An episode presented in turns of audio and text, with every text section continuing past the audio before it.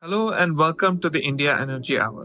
I am Sandeep Pai, a former journalist with Hindustan Times and now an energy researcher at the University of British Columbia. And I'm Shreya Jai, journalist with Business Standard newspaper in Delhi, writing on the energy sector. Together, we are really excited to co host a new podcast on India's energy transition, the India Energy Hour. This podcast is hosted by 101 reporters, an innovative news agency that connects grassroots reporters and media houses to bring out untold stories. The show is produced by Tejas Dayanand Sagar of 101 Reporters. In this podcast, we want to unpack and document India's energy transition. We will interview leading energy, development, and climate experts from academia, civil society, and the government. Through these interviews, we will explore the most pressing hurdles and promising opportunities in the energy transition unfolding in India. We will examine the role of government, finance, social justice, and science. Over time, we will feature other countries of the global south as well.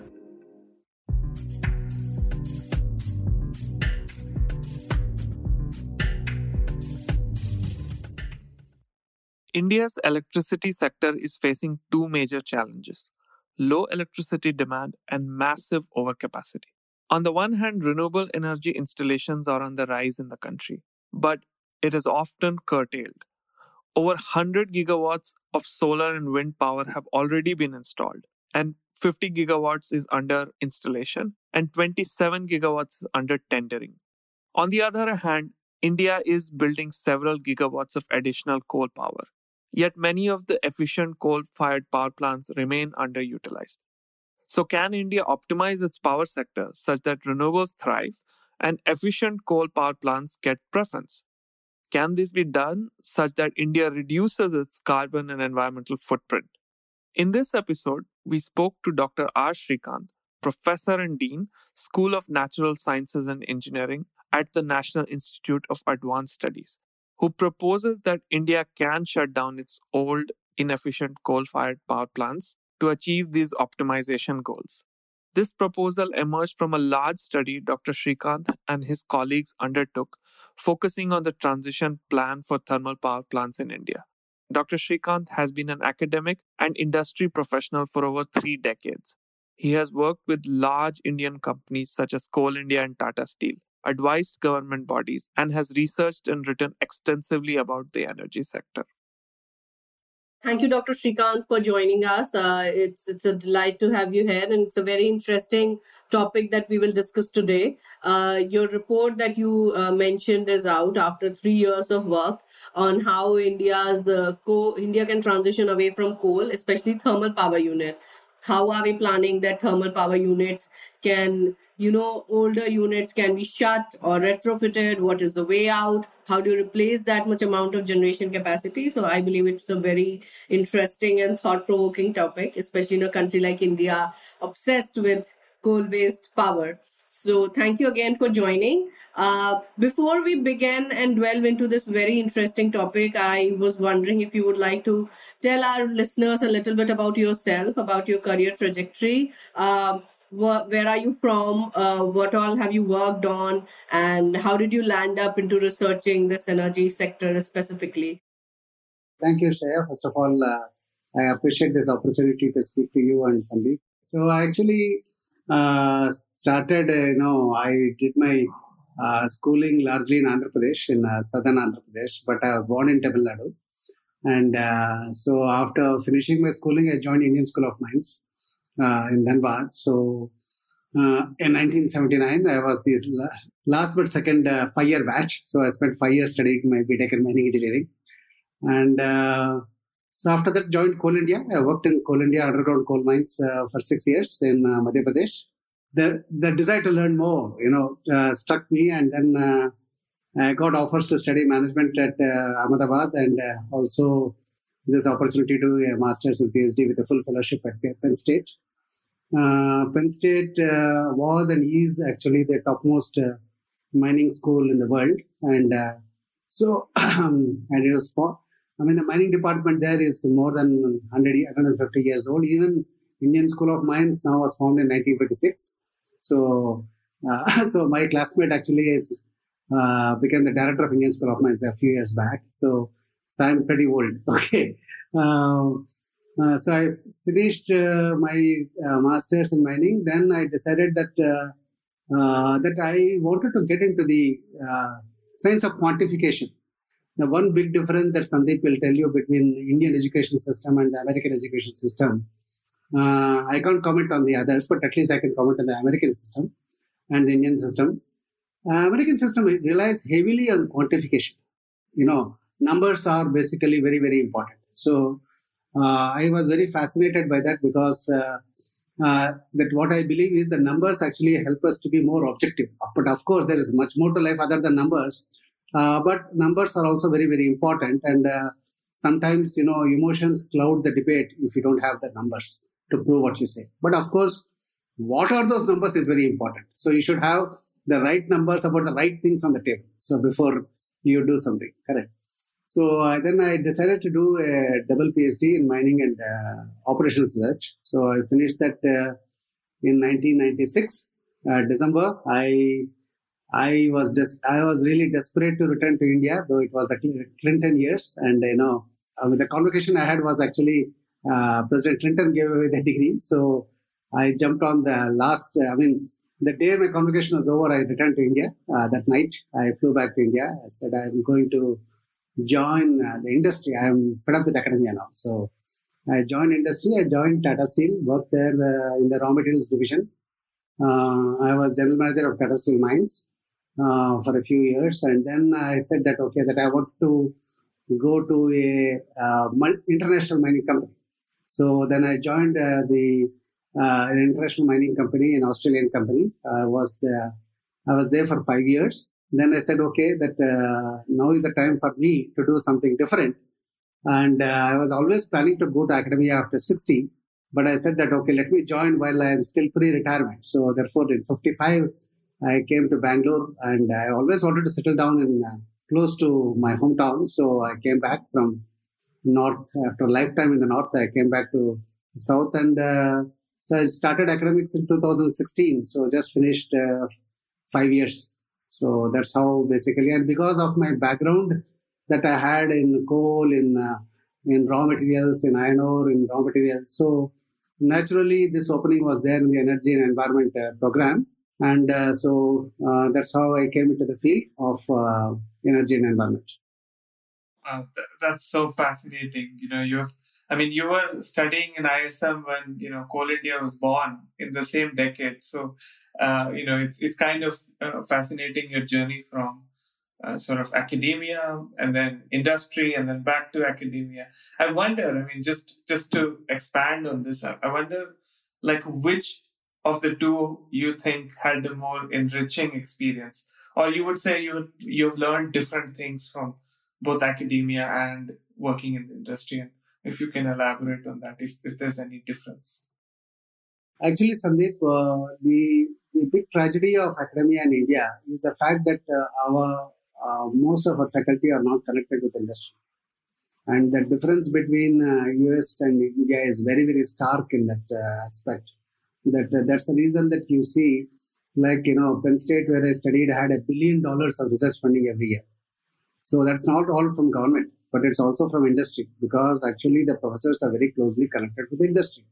And uh, that actually is very important for the students because it actually brings them closer to cutting edge research. It helps them to get better jobs. It helps them to get an education which is uh, much more modern than what they would actually learn from textbooks. So I think uh, this is what I have learned in the US. These are the good points of an American education. You can always say there are good and bad everywhere. But these are the good points that I learned uh, that in American education. And uh, uh, my career industry had been has been very very enriching because uh, one thing I had been uh, I had been very clear right from the first day of my industrial career in uh, July 1984 that I will every year I will pick up something different. I will do something different which I had not done in the previous year. So I have a daytime job, but I will do something even for my company which is different from what I have done. I'll add some incremental value which is unique. So I have been learning throughout my life. So therefore, one can be in industry and one can also learn. So and one can practice. So therefore, uh, this is something I have found uh, very important because if you don't learn when you're in industry, then basically you will never become an innovator. And industry needs innovators as much as you know startups. So again, coming back from industry to academia has been, I think, uh, sort of my unique uh, selling proposition. Obviously, there are many people who doubt whether I have the academic credentials, though I have got all the degrees that are there. But people say, you know, you're not published papers in the last 20 years. So you don't have enough publications. You cannot be recognized as a PhD guy because you don't have, you know, enough journal uh, Scopus index, uh, you know, journal publications, right? So I faced all those hurdles, and uh, but you know, uh, because I again come from an industry background, and you know, we, uh, are used to write board papers, and uh, so I can do those things very fast because industry moves at a different speed compared to academia. So I finished all those prerequisites to become a PhD guide, and so that's all done. So you know, you know every sector has got a what i would say a different eligibility criteria. And i think if your uh, brain is flexible if you are willing to adapt and willing to learn i think it is possible to switch. And i think uh, so that's that's how things have happened. And uh, i really wish that more people would do this sort of backwards and forwards. And even our government uh, requires uh, some of these things because otherwise uh, the bureaucracy as you know in india becomes completely fossilized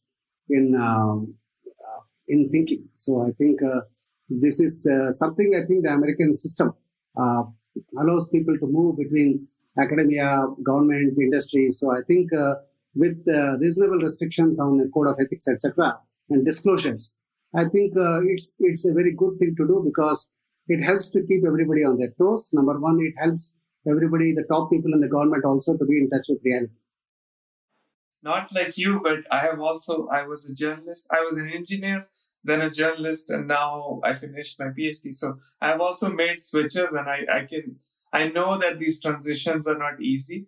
When I was a journalist, my editors would say, know, this is very academic. When I was in academia, they would say, oh, it's too journalistic. So, you know, in, in my own small ways, I have, I've seen some of these switches.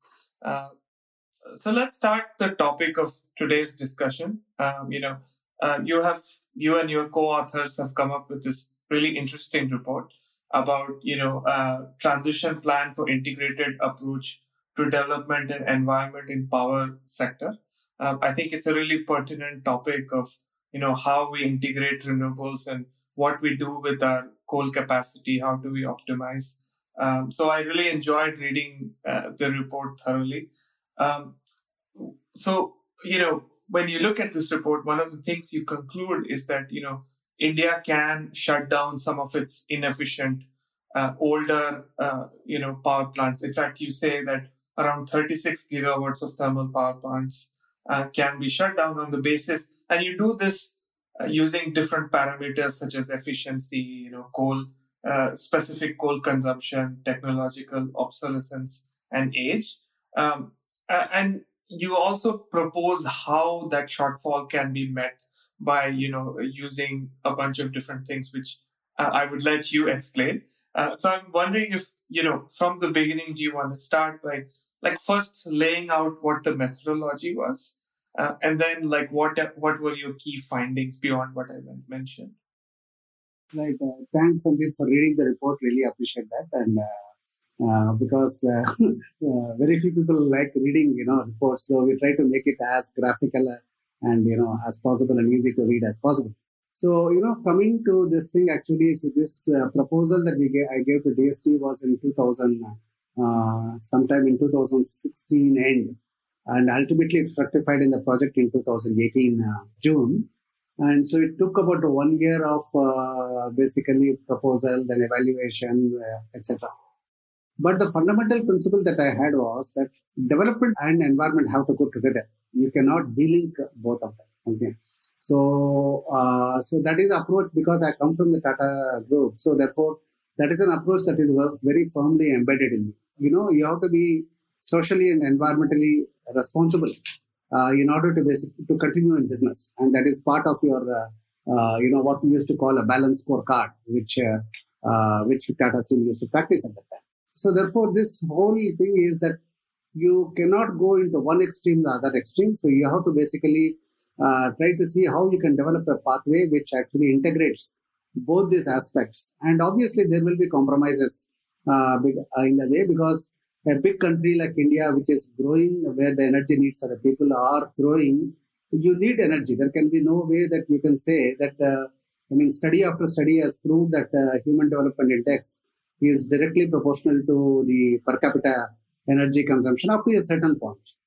After that, obviously, it plateaus off, and I think that everybody knows that. So we are at the lower end of that scale, and so therefore we need to increase our uh, consumption of modern energy, which actually means firewood, uh, gobar, etc. should uh, should be replaced by modern sources, and that is actually SDG 7.1. So the Sustainable Development Goals incorporate, you know, uh, access to universal access to affordable, sustainable, and modern sources of energy. So that is one part of it.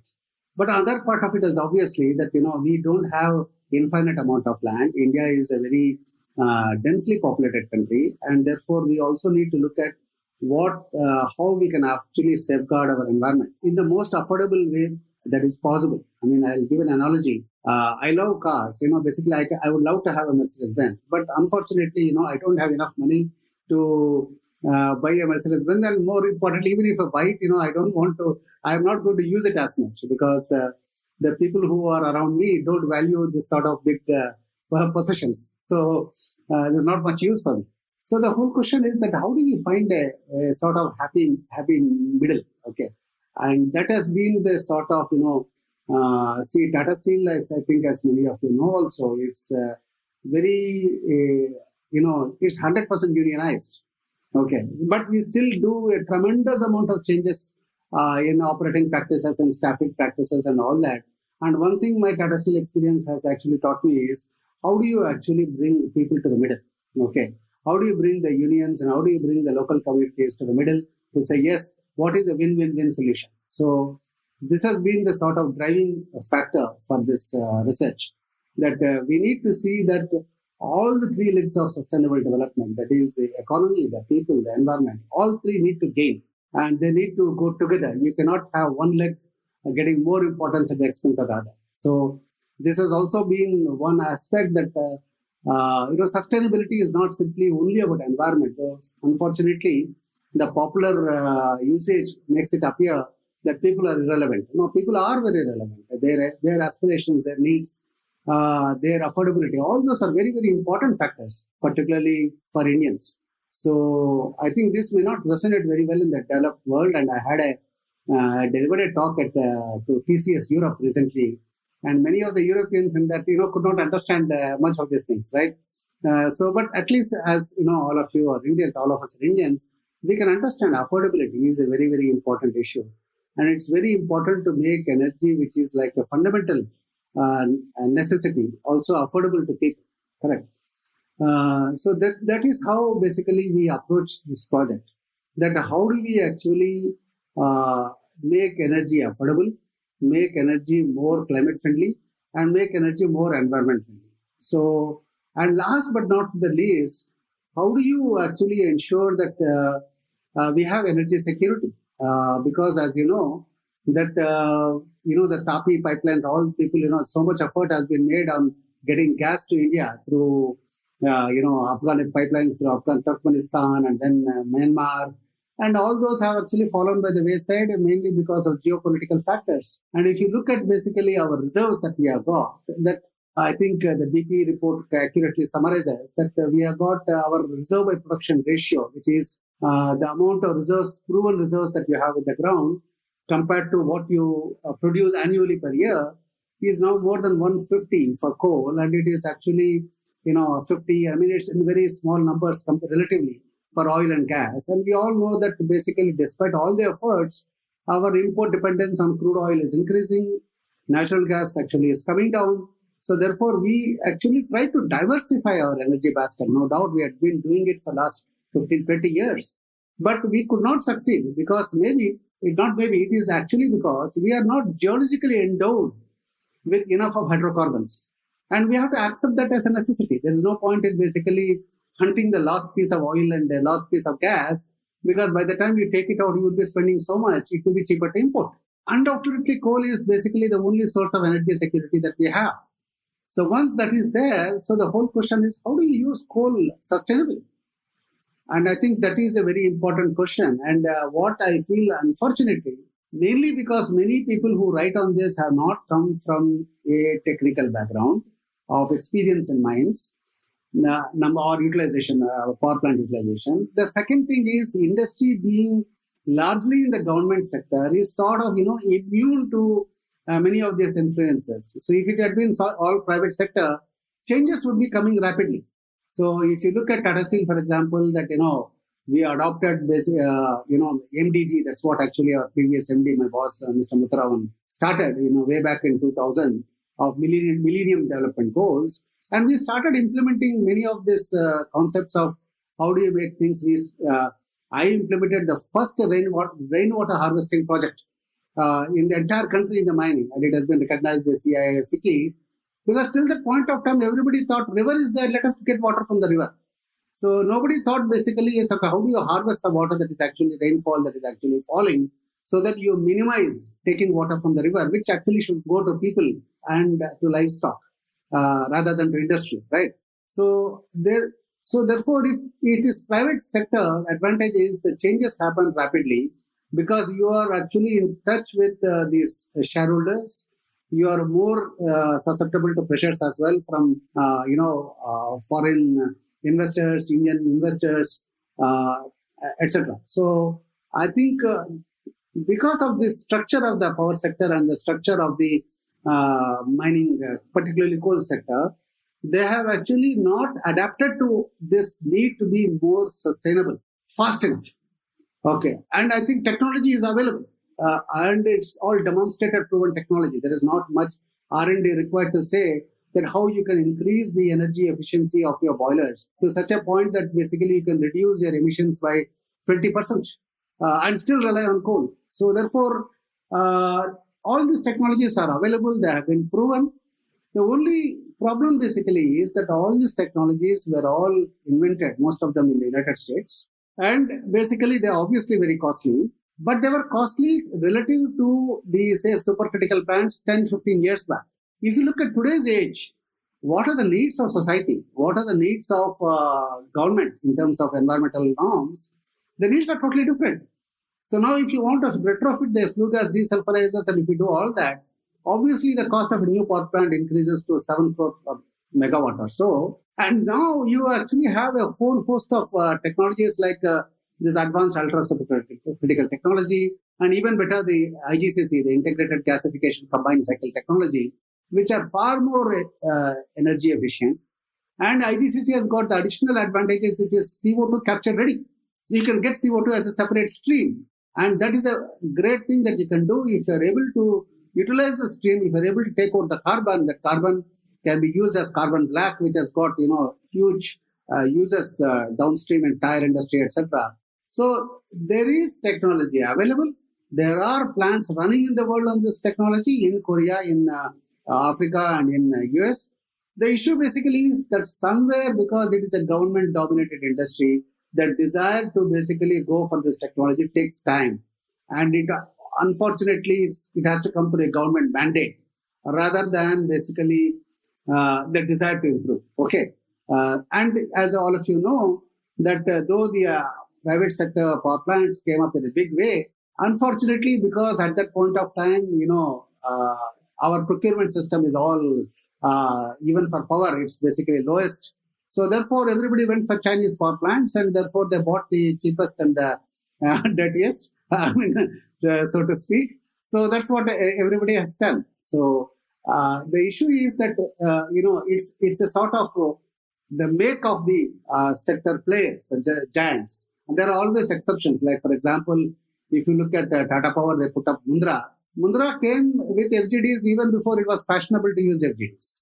So, like Sasan, which actually came up much later, you know, at this around the same time, they are installing FGDs now, whereas Mundra, right from the end, beginning, and it's located in a very remote part of India and close to the sea, where you know the breeze is so heavy.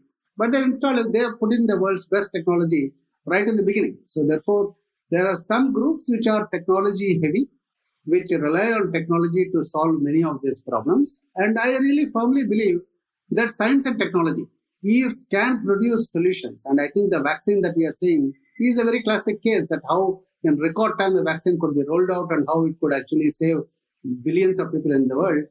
So therefore, science and technology has got solutions. Unfortunately, the energy sector has been very slow in uh, adapting to this and you know implementing this. And what we are trying to do in this report is also to show the way forward. That basically, yes, there is a short-term solution. That's why call it, we call it a transition path. But after post 2030, we need to start having the mandates now that how do you make, how do you implement technology? Because once technology is applied at scale, obviously the cost will actually come down, come crashing down. And India has got scale. So therefore, the whole thing is for the government to look at what happens not only now, how do you transition to a cleaner power sector in the next seven, eight years before 2030. And after 2030, the future of coal should be more on uh, technology focused uh, uh, solutions, which will actually reduce emissions, which will actually make CO2 capture ready if possible. And I think those things should be part of uh, government policy and as well as industrial policy of uh, very, the power sector itself. Uh, good you mention about the government policy. Uh, you know, there have been uh, efforts to retire old thermal units in different ways or under different policies. Earlier, it was planned that all state government owned units worth 11 gigawatt should be retired because they're not efficient. Then there came the Ministry of Environment and Forest norms, which asked for inefficient units to either retrofit FGD or retire a certain amount. The retrofit has uh, not been a much success with a lot of units. It has still seen a very slow start and the deadline keep getting extended. And there are several other calculations that were done. There have been independent reports also which suggest different measures on which unit should be retired which should be retrofitted. So it, it, basis of your calculations that you have done in your report uh, can you help us understand that what is the basis of you suggesting these number of plants uh, that should be retired completely? What is the basis of your calculation and what all rational and methods uh, did you use there? Uh, thanks for this question, Shreya. So, our work is actually a bottoms up analysis. Uh, we are not started from the top saying that this should be the policy and how to implement it. So, what we have done basically is over a period of this, uh, it has taken us two years to collect data from uh, on more than 200 power stations in the country and largely through RTI. So we have collected basically from their environmental statements which they submit to the pollution control boards, from their environmental compliance statements that they submit to uh, MOEF and uh, pollution control boards.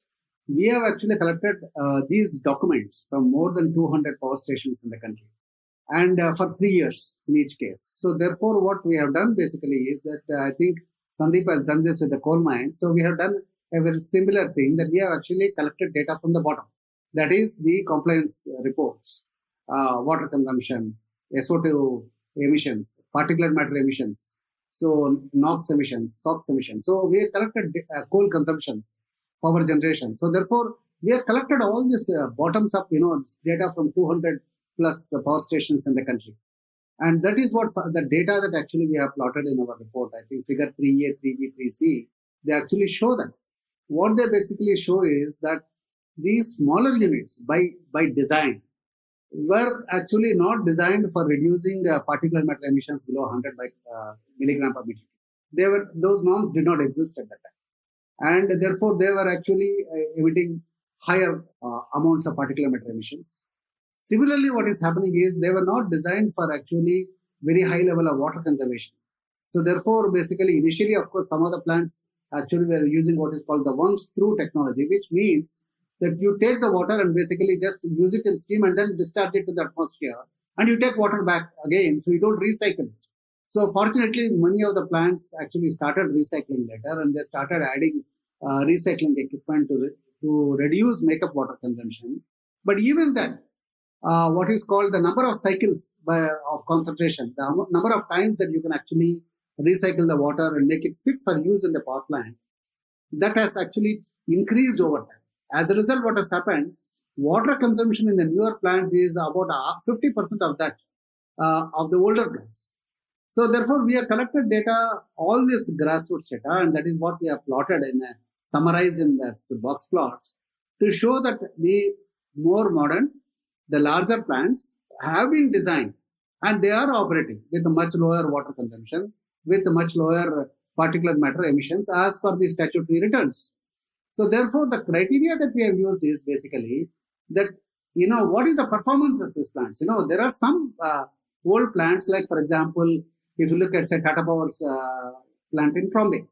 So it is in the very close to the Bombay, but it uh, uses actually ultra low uh, sulfur and ultra low ash coal and a boiler that is the first 500 megawatt uh, boiler in the country. It's more than 30 years old, operating super efficiently. Uh, same thing with the Dahanu, which actually was set up uh, by BSES uh, when Mr. Shahi was the MD, and then uh, taken over by Reliance and uh, now by Adani's.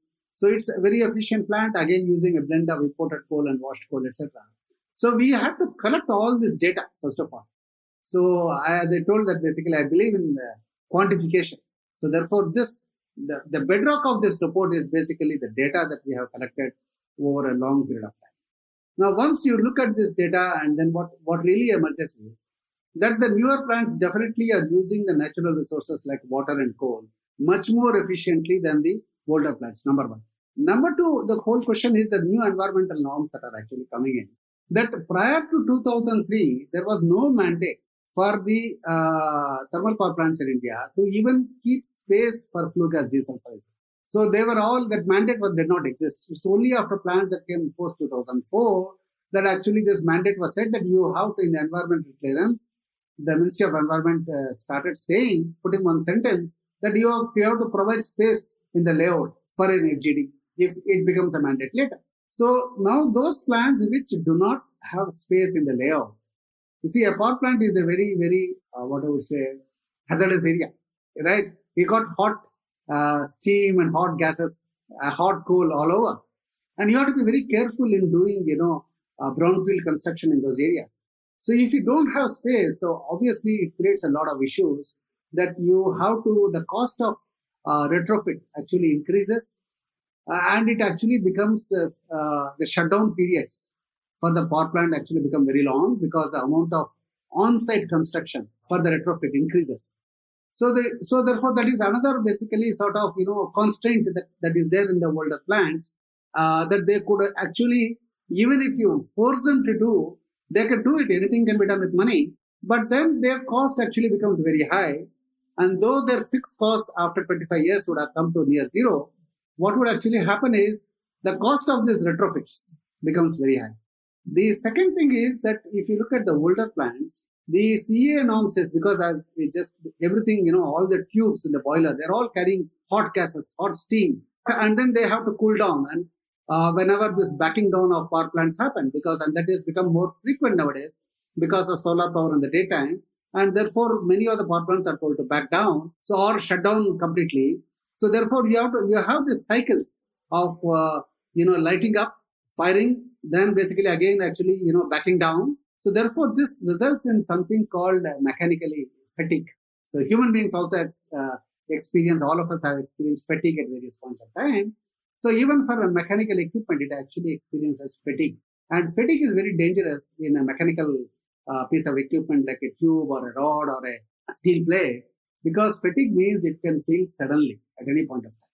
So therefore, the Central Electricity Authority has actually mandated that after these power plants are crossed to something like 100, 1,60,000 hours, uh, which is reached around 25 years, that they have to go in for what is called a residual life cycle analysis to, to operate the plants safely. And that actually what CEA studies have shown, when people do it, then they find that many of those tubes, you know, 50% of the boiler actually needs to be thrown out and needs to be changed. And therefore what happens is, as per the experience in India, the Central Electricity Authority has found that you have to incur 50% of the capex of a new plant for this, uh, what is called renovation, life extension beyond 25 years. You can operate till 40 years, technically, no problem.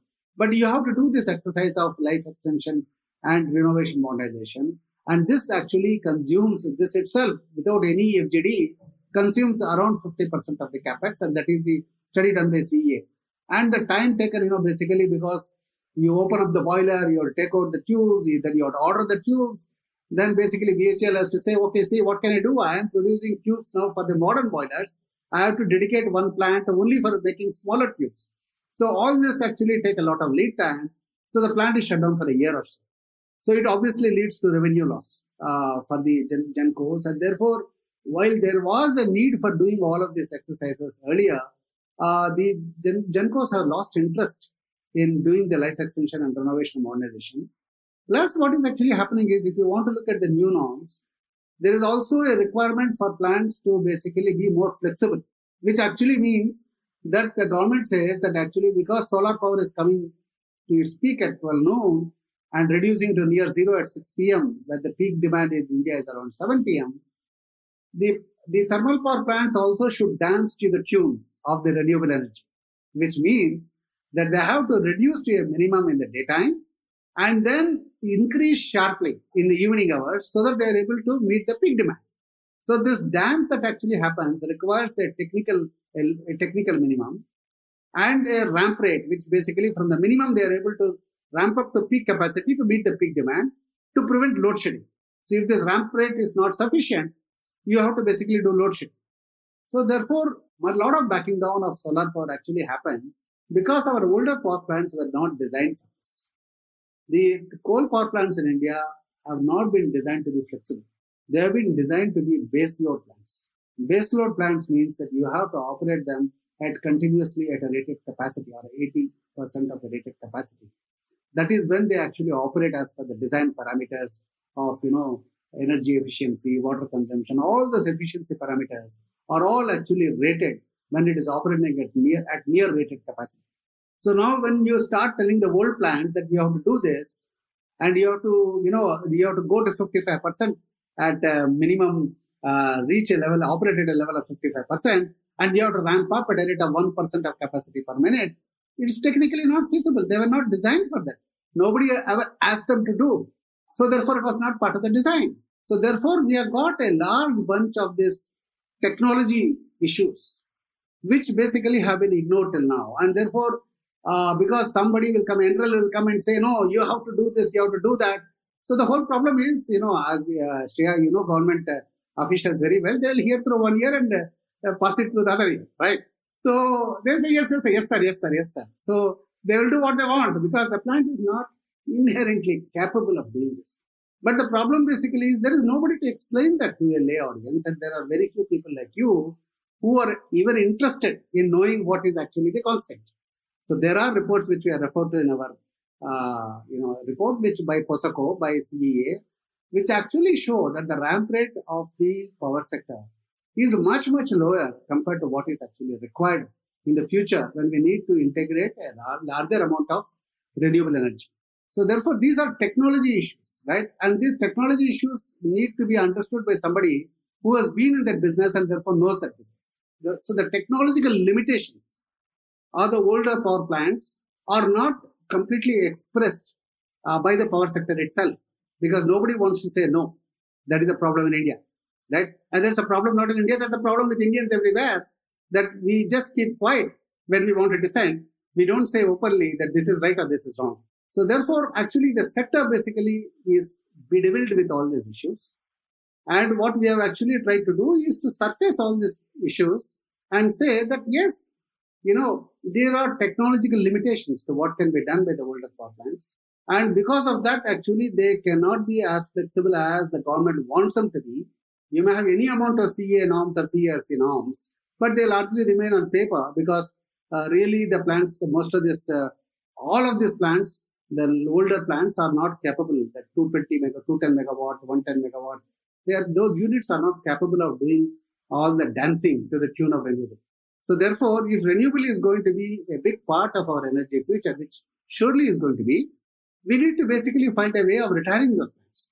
So the opportunity that we have today is that, you know, in the 2012 to 2019 period, we got a huge increase uh, in number of uh, power plants coming on stream and getting underloaded because the demand has not grown at the same pace that was anticipated in the 18th electric power survey. See, the 18th electric power survey was issued in 2011. And many of these power plants basically were conceived where the power purchase agreements were signed at that point of time when basically the India was in the growth phase uh, you know, the economy was booming. The power, uh, if you recall that we had huge peak demand shortages, even to the tune of 20% in those years. And therefore, there was an urgent need to basically ramp up electricity. Uh, and, you know, coal was the only solution at the time. So many of those plants were sanctioned, many of those plants have come. And unfortunately, the private sector power plants, after some time, they all fell by the wayside. But the government plants have continued. So therefore, most of the power stations that actually have come up uh, are all, you know, are, are continue to be under construction. They're all owned by government, in which uh, there are 47 units which we have listed specifically by numbers. We have evaluated their actual status on the ground. That basically, what is the status as per BHEL? What is the status as per CEA? We know what state that these plants are on. And if you can see that for these 47 units, already government companies have invested 1,77,000 crores till May 2021. That is 1.77 trillion rupees of public money already invested in these plants. And because these are government plants, they already come with power purchase agreements. They already come with coal supply agreements. So therefore, they are going to operate at very low efficiency levels if the older plants also continue to operate. So putting all this together, that's what we are trying to do, is that as the, you know, retire the older plants, bring these new plants on stream, and the new plants automatically will consume much lesser coal, which therefore reduces CO2 emissions, which reduces uh, PM pollution, etc. They will they are designed to consume water as less than three meter cube per megawatt hour. So therefore, water consumption will also come down, and therefore the number of plants in the system will come down dramatically, and therefore grid integration also becomes simpler. And what has actually happened is that because these plants have been planned, you know, seven, eight, nine years back, already the grid connectivity is existing. So therefore, they are or they can be connected to the grid because already the transmission system has reached them. And there is no difficulty. You don't have to lay a new transmission line, which actually creates further right of way issues. So we have actually done this as, as something which is doable. Shreya, I completely agree with you that there have been many sort of, you know, guidelines in the past what we are trying to do is this is something that we have discussed in three stakeholder consultation workshops. Plus, what we do is that we actually try to, you know, meet the regulators, uh, the state regulators. As all of you know, you know, power is a concurrent subject, and incidentally, most of these plants that are to be retired actually belong to the state governments. They belong to the state gencos, and it's very important to take them into conference. So we meet the state gencos, we meet the uh, regulators, and uh, we try to convince them so therefore, uh, this we do as a sort of our, uh, what I would say is, uh, be a good citizen effort and uh, explain to them this thing. And hopefully what happens is that uh, they use this report as a sort of, uh, you know, there are good people and technically qualified people in the government gencos also. They understand what they are trying to do. This expresses exactly the limitations of their older plans, why they cannot do. And they may find it useful to get support for retiring their plants and switching over to the new ones. Wonderful. I mean, I, you touched on so many interesting topics, and I'm going to pick on one, which is you talked about demand. Uh, and, you know, like your report, I think covers till 2030. Uh, and based on that demand, you know, you sort of made a estimate that even if you retire this, you can ramp up and use the already under construction power plants plus uh, you know, the power plants which are running under low, uh, you know, efficiency, you can ramp them up. Uh, so this is sort of a big picture question beyond, and you can speculate. And of course, it's beyond 2030 is a little bit, you know, future, futuristic. But does India need to build more than what we have, more power plants, more than what we have? If we have to, you know, we are planning 450 gigawatts by 2030 and then who knows the next target would be much higher and and so to balance that would we need to construct more coal-fired power plants? See what will uh, after this uh, stream of plants which are under active construction which we have you know specifically given the unit names and the date of commissioning in the report after that is all over by 2030 so the question is what happens after 2030 now, there are a number of uh, imponderables in this. One is basically how will India's, India's economy continue to grow, particularly industries. Okay. So it is very important for the manufacturing to increase in India. Otherwise, our demographic dividend will become a demographic disaster. So it, it, youth need to get jobs, and therefore, whatever needs to be done to basically promote manufacturing in India needs to be done because manufacturing provides both direct employment and indirect employment, which is basically several times that of the direct employment. And that's very much required. Now, the power demand figures that actually we have used in the report actually come from a study done by KPMG uh, and published by Central Electricity Authority. The demand figures that I have presented basically are based upon what they call the base case, a GDP growth rate of 7.3% CAGR. So that is the assumption of that. Uh, that is what, and they have actually done a very detailed state-wise power demand analysis.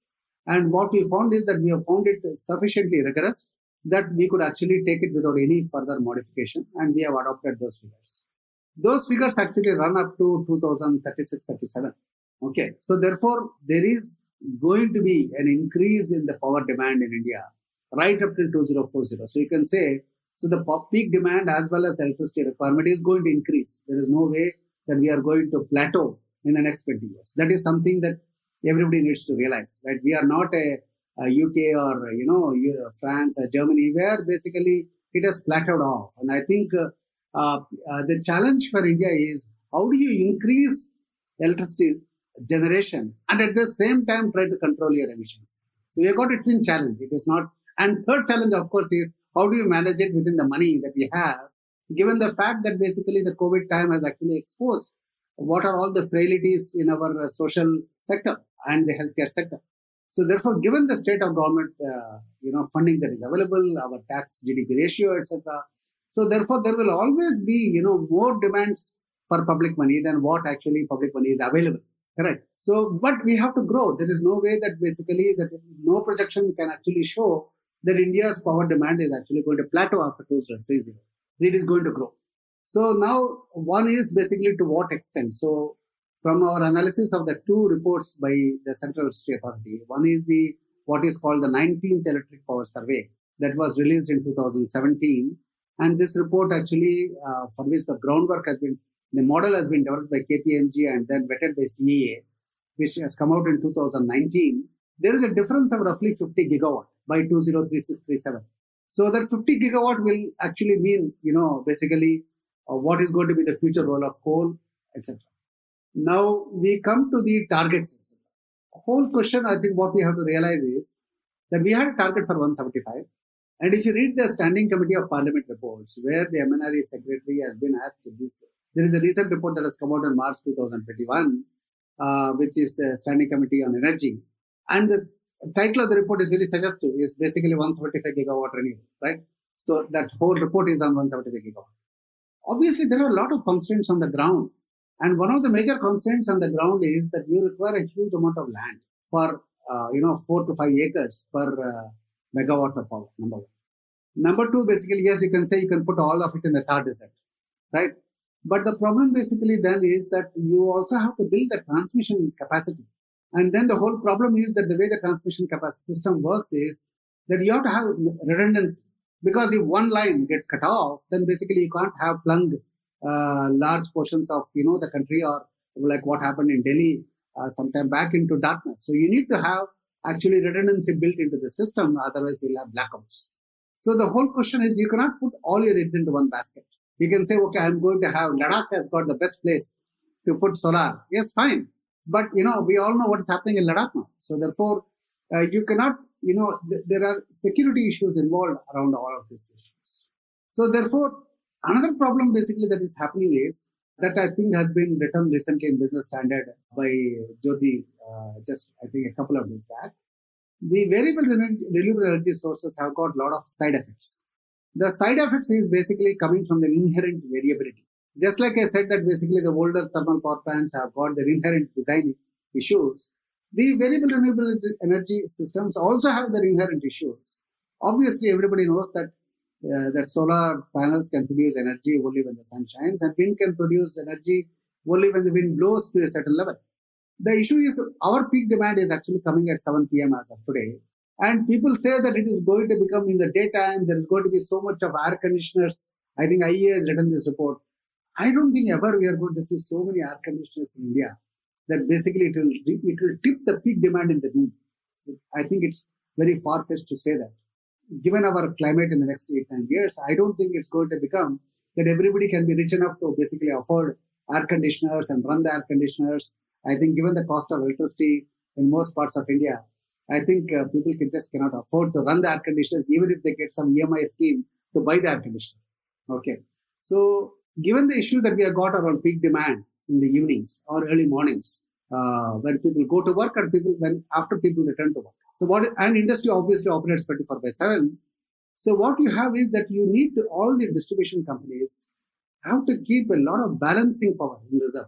The question is, what is this balancing power? The balancing power is if 50 gigawatt of solar comes to zero at 6 p.m., how will the system work? How will the system maintain its frequency? See, the, the whole thing is we need to maintain the frequency of the grid. Even US doesn't have one national grid. It has got three grids. We have one national, that's shown by the Texas debacle. So we have one grid. So we need to basically, the system needs to be balanced. The supply demand has to be balanced so delicately that we are operating at a very narrow range around that 50 uh, cycles, uh, 50 hertz. So therefore, to maintain that frequency, you need power to be injected to the system when the demand is there. Otherwise, load shedding will happen. So therefore, there is a need for power to come, more power to come up in the evenings. The issue is what is the source of that power? Today it is basically largely coal, or rather only coal. We have gas-based power plants, but we have got 25 gigawatt of gas-based power plants. And unfortunately, because of the failure of KGD6, uh, most of this capacity is you know, hardly operated. In fact, if you leave aside ONGC Tripura, which is basically based on the gas from Sylhet, so the plants on the east coast, particularly in Andhra Pradesh or the Gujarat, Rajasthan, the NTPC plants, they are hardly operational. So the average off is, I think, around 16% or so. So therefore, you have got these gas-based plants, but do they actually want to operate in the evening? Because nobody gives them an extra price for actually producing uh, power at the peak demand. And that is a key issue that you are evaluating all the India Energy Exchange and all that, all the numbers show that the power electricity at 12 o'clock is different from the electricity at 7 o'clock. The prices are hugely different because the supply demand scenario is totally different. In the Western world, you have got this time of day tariffs. So therefore, you are able to distinguish. So you know very well that 2 rupees 44 is meaningless. It is not comparable with any other price because that is coming at a time when actually there is the, the system is awash with power. Correct? So people say batteries are going to come. Definitely battery costs are reducing. And if they continue at this pace, batteries will form a good chunk of our power system in the future. But we have got another cheaper option, which is called pump storage. And there are a few pump storage plants in India. And uh, uh, since you wanted me to explain it in a very simple term, pump storage simply means that water basically is uh, in hydroelectricity dams. Water which comes from the dam, which is actually at the, you know, at an elevation, at a height, comes down to the bottom. It is stored in a reservoir in the bottom and it uses daytime power, which is cheaper power, maybe renewable power, to pump it back to the top, either in the daytime or in the night when the uh, supply is far exceeding the demand, so that you can actually release that water around say 6 o'clock. And the beauty of hydropower is that the ramp rate is around 50% per minute. So therefore, it is a fantastic peaking power. So you have this pump storage and actually if you look at Japan, Pump storage is very common in Japan. They actually use seawater. Many of our dams are designed for like Sardar Sarovar, uh, even Nagarjuna Sagar, Tehri. They are all designed with pump storage in mind. But what is actually happening is, what is happening here is, you're using energy to generate energy. That you're using cheaper energy when energy is available in, I mean, electrical energy is available in abundance to store, uh, to convert to potential energy by keeping the water at a height and then using that water to generate power when you need it at peak demand. These systems are already available. But what is actually happening is because the power policy does not distinguish between power at the peak time and power at the daytime, these projects are actually not economically viable today and therefore they are languish. They don't have a lobby. Okay. There are CEA reports which actually recommend that when you go for more and more renewable, you need to basically reignite, so to speak, all these pump storage projects and you need to commission them very fast. And the classic example we have got in Tamil Nadu, we have got a project called Kadamparai near Coimbatore, which is a pump storage project, which is working very, very successfully. And the reason Tamil Nadu does it because they got a huge amount of wind that comes in, in monsoons in the, in the northeast uh, monsoon particular, October, November, December. So they need to have pump storage to basically beat this sudden, you know, downfall in the wind and etc. to all these natural vagaries. So you need, you already have those systems. Again, this is proven technology. You don't have to wait for batteries to become cheaper. It's available. It is practiced in Japan, uh, which is the most advanced country in the world in terms of technology, power plant technology. You can use that. But what happens is the government policies, despite the CEA reports, etc., they are not actually looking at it favorably. And I think this is very much required. So if these pump storage projects come up, and the projects have been, many projects have been designed for this pump storage, it doesn't require new dams to be built. It only requires a small, what is called a, a small uh, dam in the bottom to store the water, enough water so that you are able to pump it in the daytime or pump it at night to release during the peak demand, say one hour or maximum two hours. So that is what is required. So many things are available. So it depends on how these things work out, how the cost of batteries comes uh, in eight, nine years. Well, everybody says a Moore's law and all that applies and therefore the cost will come down relentlessly, etc., etc. One thing that we all have to realize is there is a very popular saying that what cannot be grown has to be mined. Batteries use cobalt, nickel, and lithium. Now, where are these materials available? And what is the supply demand scenario for these materials? And today, what is actually happening, electric mobility is very much hampered in India because 40% of the car is the battery itself. And there is a huge war out there for cobalt, and cobalt is actually there. Large percentage of the world's reserves of cobalt are, are in the Congo which I think all of us know is a war-torn region, which has got rife with child labor, etc., etc.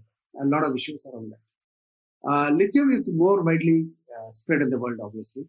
Then nickel is also, you know, you've got a lot of nickel in Australia, in Russia, etc. So the issue basically is that it all depends upon when you are having a, something which is man-made, and it depends on basically the raw materials that have to be mined. Are those materials available in abundance? in so much of abundance that basically when the need for battery storage increases exponentially, both for electric cars and electric uh, jeeps and buses, etc., and also for grid level storage, the, the supply demand scenario is going to become quite different. And I'm very happy the IEA uh, recently published a report a few months back on this uh, raw materials for the future. And these are very scarce materials, and there is a war for all these materials. So you're going to have the wars that you that people fought for oil in 1970s, uh, we are going to have something similar for all these materials in future, and it's already happening in the Congo just uh, coming back because we, we we digressed and i had a very interesting point to mention when you talked about uh, you know all the uh, policy recommendations and uh, technology that is available. Uh, everything is available. You know there have been reports there has been data there has been technology. You mentioned your your report is so interesting in its own.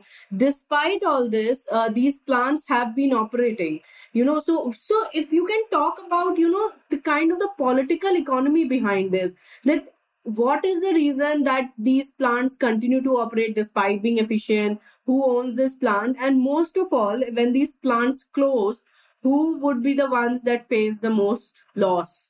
So we're just addressing the larger picture here. Okay see larger picture is basically you know easily answered because these are mostly state government plants we have few private sector plants, but by and large, out of the 211 units, I think most of the vast majority of them are the state government plants because the private sector plants pre 2003 were very, very few in number. So before the Electricity Act of 2003, there were hardly few power plant, private sector power plants, and mostly state government plants. There are definitely a few NTPC plants as well. So these are mostly government plants. So therefore, the whole question basically is the central government can lead the way uh, for the rest of the sector by closing down its older units in Singrauli, in Korba, in Talcher, etc. So, for example, what has happened is that NTPC, we had, you know, in my state, in my, in the state where I spent most of my life, Jharkhand, that NTPC took over the Patratu power plant of Jharkhand State Electricity Board, which had actually really sort of obsolete uh, power plants, 40 years old. They knocked them off and they're actually putting the entire area. They plan to put 5 to 800 megawatt plants they already phase one is on now, uh, 3 to 800. So that's already happening. So therefore, NTPC has been doing it in a limited way. What we are only saying is that NTPC can do it even more. So therefore, somebody has to show the way, number one.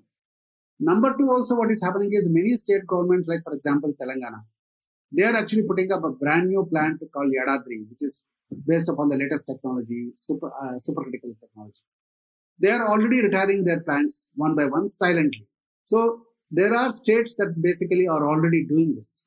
So this will happen when the states are convinced that basically it is in their interest to close down the older plants. And the reason that the Telangana state is closing down the older plants because they have got uh, a, a, very good, uh, uh, what I would say, a person who is uh, chairman of the Telangana Genco, who was basically convinced the chief minister, if I have to operate the newer plants, I have to shut down the older plants, and I still have my energy security, and uh, I can manage. So therefore, they are actually shut down their older plants in Kothagudem. They are, they're 110 megawatt and so already shut down their 62.5 megawatt plant in Ramagundam. So many of this, some of these plants that we have actually recommended, we have been discussing to the state gencos for the past two years or so. And many of, some of the uh, 211 plants that we have mentioned have already been retired. So because people see the logic that I got a new plant which is going to come, I can, I need to keep that plant utilized because otherwise the fixed cost per unit of that plant is going to skyrocket. And therefore they see that there is an opportunity for them to retire the old plants, transfer the manpower to the other upcoming units because the upcoming units also need people for operations. So therefore, this sort of alignment is already happening. It is happening in a, what I would say, slowly behind the scenes, uh, not very much in the public domain, uh, but it is actually happening. It is inevitable. It is, it is sheer force of technical and commercial logic will take the sector in this direction. How fast it can happen, that's a different story. But I can show you out of the 211 which are already retired. So from the discussions that we have been having, particularly in the southern region where many of these plants are located, it is inexorable that basically the retirement of these older plants will happen. Of course, what I, I, I believe is if the central government comes up with a scrappage policy, like you got the vehicle scrappage policy, which has been recently announced, if they come with a scrappage policy, uh, saying that they will incentivize maybe the VRS scheme that, that has to be given to the workers. Those workers, many of these workers can be transferred from the older plants to the newer plants. I give a concrete example. Uh, we have got in Karnataka, we have got Raichur plant, which have got, which many of the units we are recommended for shutdown because obsolete technology, etc. We have got a brand new plants here in Karnataka. Uh, one is next door to Raichur, which is called Yermarus, which has been put up by JV between BHEL and uh, Karnataka Power Corporation, government plant, which is operating at, I think, in one year, 18, 19, it operated 3% plant load factor. 3%. Brand new plant. And therefore, the fixed cost per unit, which the consumers in Karnataka are already bearing, because these plants already have power purchase agreement. Similarly, you've got a Kudgi plant, 3 into 800 megawatt, latest technology in Karnataka, which was operating two years back at 19% plant load factor. I'm talking pre-COVID. So there are a lot of brand new plants for which already the consumers are paying through their nose because of the power purchase agreements that were signed in 2011-12 that are heavily underutilized. So there is an inexorable logic for, pe- for people to be transferred from the retiring plants to the new plants and therefore the new plants operate at higher plant load factors and they produce the same amount of higher amounts of electricity with a much lower emissions and much lower coal consumption and very importantly in many parts of India, much lower water consumption. So this, this is happening. So what we are actually showing here is something that the industry is already doing. Only thing is the media has not noticed it. Glad we could talk about it. I mean, I, I really think that it's such an interesting and important topic, you know, how to balance the developmental needs, affordability needs, but also take care of sort of environment, not just climate, but the broader like water issues and so on. Uh, so, you know, like I had a few more questions, but I think you've covered some of them. So I want to ask one last sort of like big, really big picture question. Uh, as you may have noticed and seen in the media and otherwise, like there's a lot of pressure on India to like the OECD world and the rich world has sort of like declaring a phase out of coal. I mean, some of those countries have no coal or very little coal, but they're very vocal. Uh, you know, particularly UK and like Germany is taking 20 years for like, you know, one fourth of India's fleet and so on, with a very flat demand uh, and so on. But given all this, like, you know, there is a lot of pressure. There's no question. And there are, it feels like there's two streams of sort of discourse within India, right? Like one stream supports this global discourse, which sort of says that, oh yeah, we have to do something, net zero targets, you know, talk about, I mean, they're not explicitly saying phase out coal, but you know, it, it's implied that, you know, like coal uh, but of course, there are some like others who are saying, you know, we have to be careful. We have to think about energy security. What's your sort of big picture view on what India should do, uh, where it addresses, you know, climate issues, but also make sure that its environment developmental needs are not impacted in the long run. Uh, and what do you think about the phase out idea in the long run? Of course, not in this decade or next decade, but sort of in the long run? Well, in the long run, I think the direction is very clear. Our share of coal in the electricity sector is going to come down. There is no doubt about it. So, and that's what we are actually quantified in our report, saying that uh, our power generation will grow from coal. So, from around 1000 terawatt hour to 1000, 1234, exactly 1234 terawatt hour by 2030 from coal. But because the overall electricity generation uh, will increase to 2172 terawatt hour, the share of coal will come down from 71.5% today to 57%. The share of coal will come down. There is no doubt about it. But that is not actually happening because of pressures only. That is also happening because of the financial issues of the sector. Mainly because the power demand growth has not kept pace. It is not because of discoms or anything. See, let me just tell you I worked in industry. If things are growing, you know, it is very easy to do everything. If things are not growing, see, the problem is our things are not going as much as the capacity that has been built. So I think there are enough studies that are available that our industrial capacities are not being fully utilized, and which is why basically the incremental capacity uh, investments are not happening in India. Because nobody is, no private sector is going to put up a new steel plant, a new uh, aluminum plant, or new or anything which requires massive capex, till the time the existing plants are fully utilized to around 75% of their capacities. So that is a problem with coal as well, a problem with power sector as well, that uh, because coal is not guaranteed must-run status, therefore they have they know that they have to basically compete with the other plants on the merit order. Already the coal PLF, which used to be 78% in 2011 or so, has come down to 55 and it went to 60% about three years back.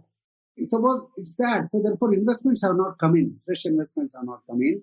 And the IPPs that we have listed out in the report could not be completed. There are actually 61,000 crores already invested in those IPPs and that those IPPs now not don't belong to private sector anymore.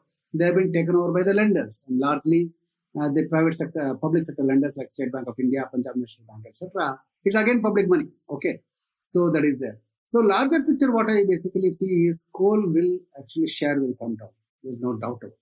But what I'm also saying is that coal also has to be both mining, processing, transportation, utilization, the whole coal sector, the whole value chain from mining till utilization needs to tighten its belt and needs to actually recognize the threat and the opportunity. The threat is basically closure the opportunity that you have is that you have got technologies that are available to basically become more environmental friendly. So what I actually look at is that 2030 we'll have a coal sector which is going to become much more environment friendly and I'm talking right from mines up to power plants and including the transportation systems etc. Uh, we have a huge amount of road transport in near the coal mines which is causing huge amount of pollution and health issues for the uh, local communities. I think that needs to be stopped forthwith so all these pressures will happen and we'll become more, uh, what I would say is, uh, you know, coal can never be basically completely environment friendly, but at the same time, it can actually minimize the damage to the environment gas as well. So we have no gas, and as I told you, the hydrocarbon uh, reserves are not there in India. Our nuclear power is basically, unlike France, is basically very small. France is generating, can afford to preach to the others because they get 71% of their power from nuclear power. Nuclear power is very strong in US, very strong in Sweden, and I think all of us know that UK is building one of the world's largest nuclear power plants with Chinese money and French by a French company EDF. So we have also we are also look at basically how do we provide energy, and I think this is going to become a, be a challenge for us. And I think rightly what has happened is the government of India has resisted any pressures, either internal or external. And I know that basically many uh, climate gurus have been rebuked by the government in meetings for actually trying to bat for net zero and trying to put pressure on the government. So therefore, uh, I think it is not, it is very, very unrealistic to declare a definite date for net zero right now.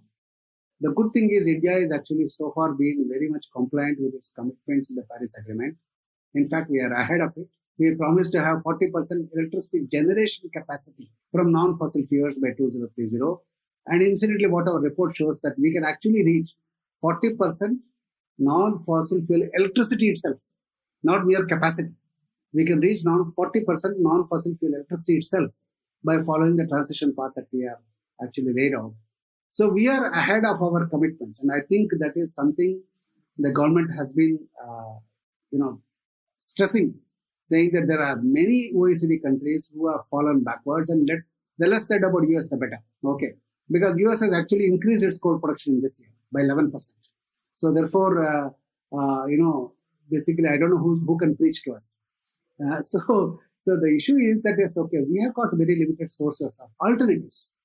And if you look at say battery, battery plus storage, etc., yes, it is all fine. Technically, everything is possible. We are yet to see a very large region of a country. I'm not talking about small islands, or I'm not talking about you know small grids. Very large region. Let us basically say mid-Atlantic region, region in US or say, let us look at whole of Scotland. Are they completely 100% renewable that they can actually say, I don't have any other source but all renewable? Otherwise, they would not be building nuclear. Okay, so the whole question is that if you look at what the West has done as per the uh, climate agreements, they were supposed to actually give technology. Money comes later. They were supposed to give technology.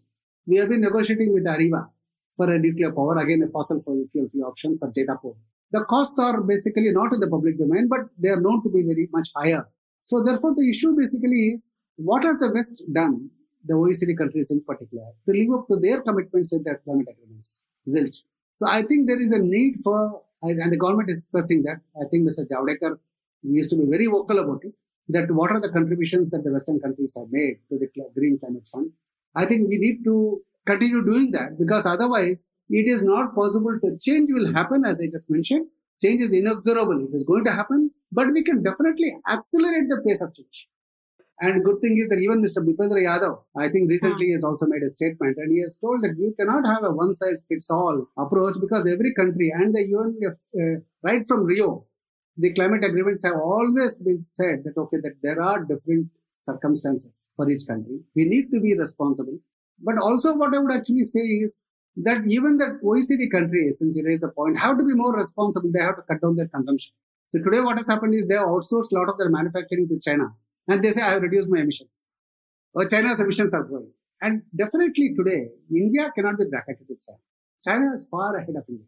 I think we have to recognize this as a fact. Their per capita consumption is more than three times that of India. Their per capita electricity growth, and they are actually in a completely different economic trajectory compared to India. And we cannot say because China is doing it, you also have to do it. These comparisons are odious. And therefore, we need to be responsible, but we need to develop our own strategy. No, I, I completely agree with you on that. Uh, that we cannot be China. India needs to develop its own uh, strategy. Also, you know, the rightly you pointed out that the West that has pointing fingers at us has done you know taken limited measures. So so i believe in a month we will have a lot of answers to that in the cop that happens. And we are expecting india to take a very strong stand out there. So i think it will be very interesting. And maybe we can revisit all what you have said today on the basis of what india goes and says at cop. So first of all uh, thank you so much for talking with us. It's it's a very fascinating topic and it's an issue uh, that if you keep taking a deep dive into it you just keep going down. You know there's so many facets to it. As you started it in your introduction note there is environment there are people there's policy and you have to take care of everyone. And and i'm just amazed at your ability that you covered everything in this. So your report is fascinating. I hope it uh, you know it reaches its conclusion and falls at the right table of the right bureaucrats and reaches fruition. So thank you for that. Thanks a lot uh, for talking with us uh, and we would really look forward to have you again. Thank you, thank you, Shreya. Thank you, Sandeep. And you're free to pick up uh, parts of the report and write about it. And uh, I will. Okay. and from my side, also a really big thank you. You know, some of the questions that I have always been thinking about, you really have explained it so well, and and thank you for uh, trying to be non-technical. I know that that was one of the asks, and it kind of, but I think I think our lot of our listeners will really benefit from this really immense and deep thinking about and a balanced view on this topic. Thank you, so really, Thank you, Shreya. And I think you realize that I'm a sort of contrarian. okay. Uh, but, you know, basically, uh, you, re- you require a lot of courage of con- conviction to be alone. And I, I have fought several battles alone. I think, you know, I'm not alone in this. I'm very happy to see, you know, very people who are interested in a deep dive like both of you. I really appreciate and uh, thank you for your patience and you know for including me in this uh, delightful conversation. For more information about the podcast, visit us online at www.101reporters.com slash podcast slash the underscore India underscore energy underscore hour. You can also reach out to us on social media and send us your comments and suggestions. My Twitter handle is at Sandeep Pai with a double I, and Shreya's Twitter handle is at Shreya underscore J.